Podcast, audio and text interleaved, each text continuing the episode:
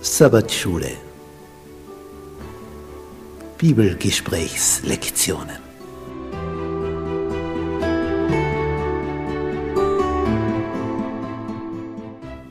Das fünfte Buch Mose. Die aktuelle Wahrheit für unsere Zeit.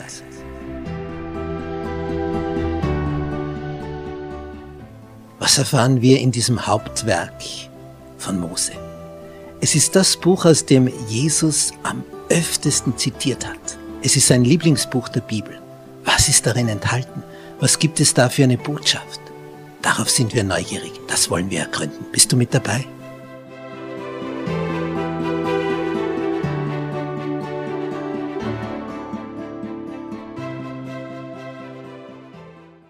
Freitag.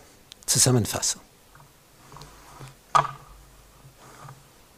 Ich, da steht einer auf dem Gipfel eines Berges und schaut in die Ferne. So wird ein Mose oben gestanden sein, auf dem Berg Nebo, auf dem Gebirge Nebo, auf dem Gipfel Pisgah und schaut ins Land hinein.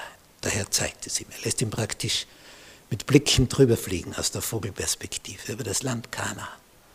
Denkt sich, wow, da kommen sie jetzt hinein. Grün, Bäche, Flüsse, Seen, Oliven, Granatäpfel, Feigen, Weinstöcke, Weizen, Gerste. Essen in Fülle. Da sind sie jetzt angekommen. Keine Sklaven mehr. Ein Volk, das befreit worden ist. Sie haben eine neue Heimat gefunden. Aber er darf nicht hinein. Und was er noch nicht weiß, der Mose, er stirbt jetzt einmal. Und dann weckt ihn der Herr wieder auf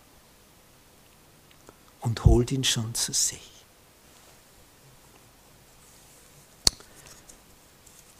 Was wird das für ein Leib sein? Jesus sagt, wie die Engel.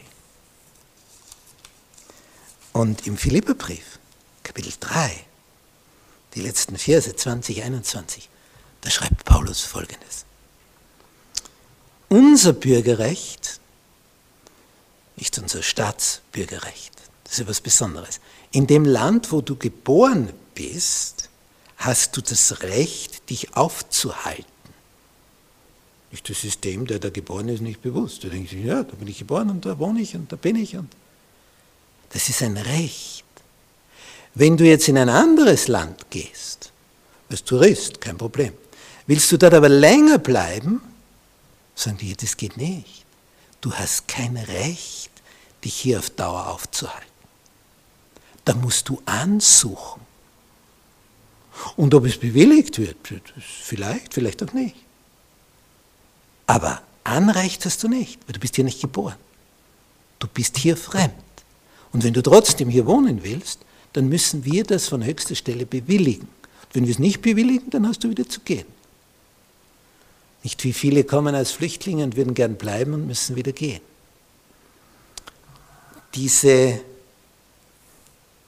Sache, die also hier steht, die hat es in sich, den Paulus schreibt, unser Bürgerrecht, wo du dich aufhalten darfst, ist im Himmel.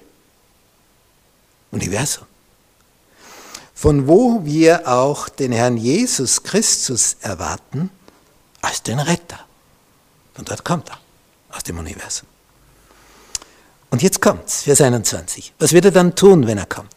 Der unseren Leib der Niedrigkeit, also in dem wir jetzt sind, umgestalten wird, sodass er gleich wird seinem Leib der Herrlichkeit. Bitte, was steht da? Was wird mit unserem Leib der Niedrigkeit? Der wird umgestaltet, dass er gleich wird wie welcher Leib? Der Leib des verherrlichten, auferstandenen Jesus. Vermöge der Kraft, durch die er sich selbst auch alles unterwerfen kann. Jetzt stell dir nur einmal das vor. Der auferstandene Jesus, der bei verschlossenen Türen auf einmal materialisiert und auf einmal da ist und alle völlig erschreckt sind. Wie ist der reingekommen? Und auf einmal, es ist bei den Emmaus-Jüngern, wie sie bei der Segnung beim Gebet für das Brot, als Jesus dankt und seine Hände erhebt, sehen sie die Wundmale. Das ist ja Jesus. Sie wollen ihn umarmen? Weg ist er. So einen Körper kriegen wir. Du kannst weg. Bist nicht mehr da.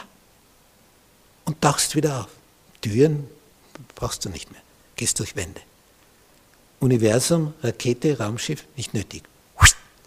Bist selber das Raumschiff. Schneller wie das Licht. Das ist unsere Zukunft. Das, was hier ist, das ist dann Vergangenheit. Darauf blicken wir. Dort wollen wir hin, wo Mose und Elia schon sind.